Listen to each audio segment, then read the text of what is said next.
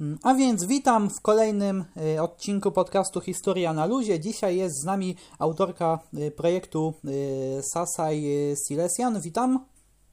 Cześć, dzień dobry. I tutaj właśnie, z, z, z, którą właśnie porozmawiamy na temat wyżej wymienionego projektu. Ja też chciałem podziękować za pozytywną odpowiedź na zaproszenie, za chęć wzięcia udziału w programie. Bardzo miła propozycja, ja również jestem bardzo wdzięczna. To jest dla mnie akurat y, nowe doświadczenie, taka formuła, więc tym bardziej się cieszę, że mogłam wziąć w niej udział. Mm, no właśnie, i tutaj przechodząc do y, tematu, no to właśnie też tutaj zauważyłem, że macie, y, że tutaj projekt posiada zarówno fanpage na Facebooku, jak i stronę internetową. E, tak, właściwie to taki był zamysł może nie tyle pierwotny, co zamysł, który, który zakwitł w pewnym momencie, e, żeby zaistniała taka strona internetowa, która będzie łączyła wszystkie profile z mediów społecznościowych. E, na ten moment prowadzę Facebooka, prowadzę Instagrama i prowadzę też kanał na YouTubie. I faktycznie miałam taki pomysł, żeby to wszystko gdzieś tam scalić w postaci takiego przynajmniej drzewka, a, a być może takiej własnej e, przestrzeni, gdzie mogłabym uploadować po prostu tą treść. E, w postaci strony internetowej niestety na ten moment się to nie udało i ta strona e, sasisilesian.pl jest w tym momencie nieaktywna. Natomiast dalej jest taka myśl, żeby mimo wszystko projekt gdzieś tam scalić celem przede wszystkim ułatwienia dostępu do treści, bo tak naprawdę moi czytelnicy szukając na Facebooku, no muszą używać słów kluczowych, sprawdzać, czy być może o czymś nie napisałam, a po prostu faktycznie taki blog e, w postaci strony internetowej no, byłby łatwiejszy w odbiorze e, dla czytelników, e, dla osób śledzących Instagrama czy kanał na YouTubie, ale jeszcze niestety jest przede mną długa droga, żeby to wszystko scalić w ten sposób. No i też chciałem zapytać, na jakim obszarze y, działa projekt? Z jakiego tutaj obszaru można znaleźć y, informacje w ramach projektu? Koncentruję się zdecydowanie na sprawach związanych z Górnym Śląskiem, troszeczkę w dalszej kolejności z Dolnym Śląskiem, który jednakowoż y, darzy uwielbieniem, ale jednak pochodzę z Górnego Śląska, y, urodziłam się tutaj, y, cała moja rodzina stąd pochodzi, najbliższa. Więc to jest ten obszar, który najbardziej mnie interesuje i który jest, uważam, bardzo ciekawy, ponieważ jego historia jest mocno niedopowiedziana. Za naszych czasów szkolnych w latach 90. w ogóle panowała taka narracja, że tego regionalizmu wcale nie było. E, I tak naprawdę bodźcem do, do utworzenia tego projektu były takie myśli, takie pierwsze kroki, które podejmowałam mając gdzieś tam 13-14 lat, będąc w gimnazjum, bo wtedy za sprawą taty się zainteresowałam właśnie tą naszą lokalną historią. Zaczęłam pisać pierwsze artykuły dosłownie do, do gazetki szkolnej. E, no i gdzieś tam po latach e, ta myśl powróciła, żeby troszeczkę więcej pisać o historii regionalnej, nagłaśniać ją w jakiś sposób. E, no bo kurczę, to jest taka terra incognita naprawdę dla, dla wielu, wielu, nie tylko Polaków, ale też Europejczyków w ogóle. A tutaj się przeplatały losy wielu krajów. Tutaj już bardzo wiele wieków temu biegły prastare szlaki handlowe, więc ta historia tutaj naprawdę aż krzyczy, żeby ją opowiedzieć, ale dopiero od niedawna jest to możliwe w taki sposób swobodny w przestrzeni publicznej, więc głównie ten Górny Śląsk. Mm, a tutaj właśnie w, właśnie tutaj z, jaki, z jakiego tutaj okresu historycznego można znaleźć e, informacje? E, no nie ukrywam, że głównie e, koncentruję się na wieku siłą rzeczy XIX, bo interesuje mnie bardzo e, rozkwit przemysłu, zwłaszcza wydobywczego i, i hutniczego. Dlaczego? Ponieważ to był bardzo ważny okres w dziejach Europy. To, co się tutaj działo na Śląsku, czyli cały ten rozkwit potęgi przemysłowej, tak naprawdę był w skali europejskiej, czy nawet w skali światowej przepotężnym zjawiskiem, przepotężnymi zmianami na rynku e, się objawił, czy to, czy to też pracowniczym, czy to też na, e, że tak powiem, szeroko pojętym rynku surowców. E, I w związku z tym, że kwitł tutaj przemysł właśnie w tej drugiej połowie XIX wieku, no to też inwestowali tutaj bardzo ciekawi ludzie, tak na razie mówię w skrócie, których obecność objawiała się również tym, iż budowali oni tutaj swoje prywatne włości, czyli bardzo ciekawe, bogato zdobione pałace, ale też osiedla robotnicze dla ludzi, których zatrudniali, co, co w ogóle było ewenementem. E, wówczas. E, więc to, to już w samym takim znaczeniu społeczno-architektonicznym jest bardzo ciekawe. Natomiast e, poświęcam też sporą ilość czasu losom II wojny światowej, ponieważ tutaj właściwie to, co się działo w czasie II wojny światowej i zaraz po niej, czyli tragedia górnośląska, to są często bardzo niezrozumiane, nawet kontrowersyjne obszary historii XX wieku takich właśnie, no, odwołując się do klasyka sensacji XX wieku, bo po prostu działy się tutaj rzeczy bezpośrednio po wojnie, o których również w tym okresie, ale także jeszcze w latach 90. nie za bardzo wolno było mówić, bo no może zaraz do tego e, przejdziemy, jeżeli jeszcze, jeżeli czas na to pozwoli. Natomiast e, ten okres okołowojenny to jest bardzo tragiczny okres, ciężko się o nim mówi, ale cieszę się, że mimo wszystko ten temat w dyskursie publicznym wreszcie się pojawia. No tak, i tutaj też chciałem zapytać właśnie, tak jakby tutaj pani e, opowiedziała właśnie tutaj szerzej, na czym polega właśnie tutaj e, działalność. Jeszcze tutaj, no, co można znaleźć i jeszcze coś więcej o kanale na, na YouTube, o którym pani wspomniała na początku.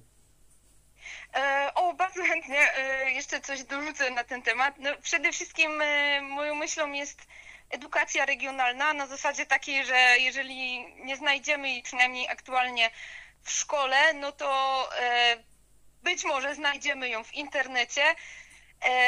YouTube jest takim wyrazem, za pomocą którego, no nie chcę tutaj zabrzmieć jak jakiś e, senior, taki, że tak powiem, e, nieobeznany w temacie, ale tak myślę, że YouTube jest obecnie medium, za pomocą którego można dotrzeć do młodych ludzi, ale także ludzi w innych przedziałach wiekowych, naszych rówieśników, którzy są zainteresowani historią bądź e, wydarzeniami lokalnymi. E, no oczywiście teraz króluje TikTok, tak? Natomiast ja nie potrafię tego robić, więc nie będę tego robić. E, no i za pomocą kanału na YouTube chciałabym tworzyć, e, mam nadzieję, że tworzę merytoryczne materiały audiowizualne. Na początku koncentrowałam się na tym, żeby pokazywać na YouTubie miejsca, które w jakiś tam sposób są zaniedbane, sprzeniewierzone, mogłyby zostać zagospodarowane w jakiś ciekawy sposób pojawiały się też e, miejsca takie typowo opuszczone, ale nadal ciekawe. Natomiast z czasem ta idea się klarowała i staram się pokazywać miejsca, które może są troszeczkę zapomniane, niektóre są troszeczkę już bardziej e, z powrotem obecne w świadomości społecznej, troszkę bardziej mają szczęście być promowane, ale wszystkie są ciekawe i wszystkie proszą o to, żeby opowiedzieć ich historię, więc mam taką nadzieję, że jestem w stanie pokazać, zwłaszcza młodszym odbiorcom, że nauka to nie musi być nudne siedzenie w ławce i czytanie książki, e, w której jest już podana jakaś gotowa narracja, tylko historia jest takim obszarem, którego warto się uczyć samodzielnie. E, warto poznawać fakty po to, żeby uczyć się ich e, interpretacji w sposób samodzielny. I mam nadzieję, że zwłaszcza właśnie do takich młodszych odbiorców, e, uczniów czy studentów jestem w stanie dotrzeć. No właśnie, ponieważ tutaj, aby e, sprawić, że e, ludzie podejmą zainteresowanie jakąś tutaj dziedziną nauki, no to musi być właśnie jakiś ten, ten bodziec, który to zainteresowanie w, mm, w, w ludziach obudzi. E, tak, dokładnie. Mm, zwłaszcza jeżeli chodzi o młodszych ludzi, to nie jest żadną tajemnicą, że są oni przebodźcowani. My wszyscy jesteśmy przebodźcowani. E, bardzo często jesteśmy wręcz e, znerwicowani w taki sposób, którego nie zauważamy, a manifestuje się to na przykład tym, że szukamy właśnie jakiejś treści w internecie, ale wolimy, żeby one były krótkie, żeby to były właśnie jakieś szoty, TikToki, przewijamy po paru sekundach dosłownie filmu, już o czytaniu nie wspomnę, więc to jest bardzo karkołomne zadanie, e, żeby dłuższą formą docierać e, obecnie do ludzi, tak na YouTubie, jak i tekstami na Facebooku, które też publikuję ale mimo wszystko mam nadzieję, że no choćby oprawa graficzna, która oczywiście jest totalnie e, amatorska, bo, bo no nie jestem fotografem, ale staram się jakieś treści graficzne też zawierać w tym przekazie. E, czy też po prostu sposób, w jaki przekazuję tą wiedzę, mimo wszystko skłoni odbiorcę do tego, żeby po prostu na tym kanale pozostał i przez chwilkę, chociaż dłuższą, ten mój film pooglądał, czy poczytał sobie te treści na Facebooku. No wiadomo, najłatwiej jest na Instagramie tak naprawdę. Tam z kolei dochodzi do, do takich paradoksów, że może być tak, że wrzucę y, zdjęcie okraszone jakimiś bardzo e, fajnymi ciekawostkami historycznymi na temat jakiegoś miejsca lub e, postaci.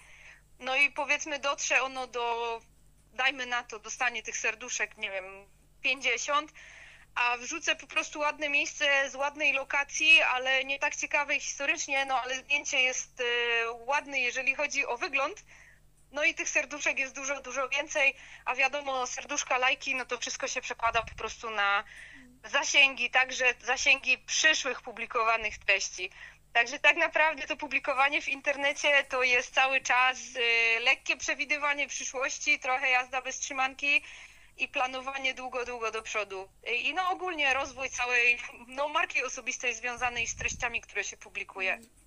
Chciałem y, życzyć tutaj y, powodzenia w dalszym y, prowadzeniu tutaj właśnie projektu i też zwiększania się zasięgów, zwiększania się tutaj odbiorców, no i wytrwałości, no bo żeby jaki coś prowadzić, no to wiadomo, że też musi być jednak wytrwałość, no i też jakaś taka systematyczność. E, tak, to prawda. Staram się e, tak miesiąc do przodu mniej więcej planować publikacje. Ma to również ten plus, że w momencie, kiedy mm, jestem umówiona w jakimś e, miejscu, które jest mm, prowadzone przez, przez czy pasjonatów, czy, czy, czy, czy jest to jakaś instytucja miejska, i chciałabym to miejsce pokazać, to ja też jestem w stanie po prostu powiedzieć e, tym ludziom, w jakim terminie opublikuję materiały na temat e, tego miejsca, które prowadzą. E, wtedy właściciele, zarządcy, pasjonaci, no to już różnie w zależności od miejsca i sytuacji, też wiedzą, kiedy mogą się mniej więcej spodziewać takiej publikacji, bo oni też chcą dalej podawać te materiały, żeby wiadomo, promować to miejsce, mm, które jest im bliskie.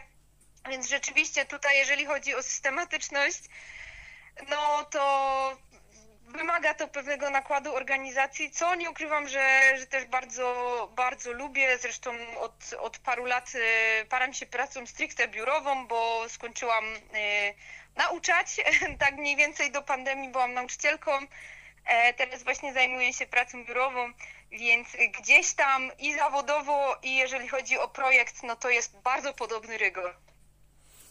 Y, no właśnie.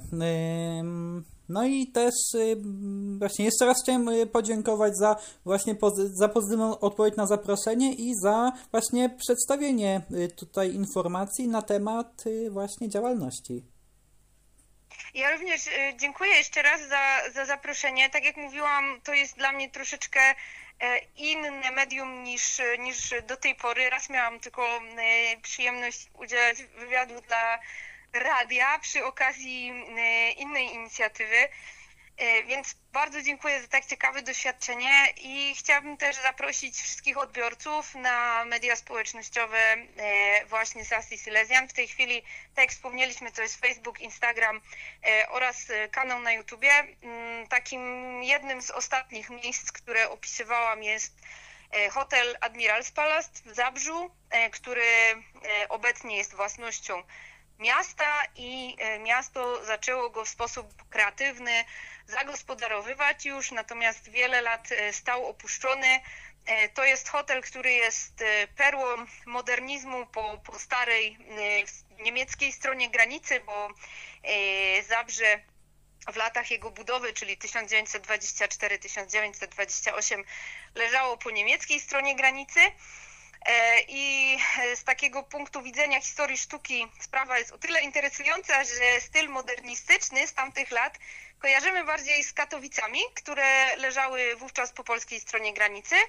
E, natomiast e, tutaj, jeżeli chodzi o stronę niemiecką, również taka, taka perełka nam się trafiła i ona szczęśliwie przetrwała do dziś. E, jedni mówią, że to jest właśnie taka manifestacja tego, tego modernizmu, inni uzupełniają, że, że to jest taka perła art deco, także zachęcam gorąco, żeby, żeby się zapoznać z tym materiałem, bo na przykład w Zabrzu mamy kawałek Chicago.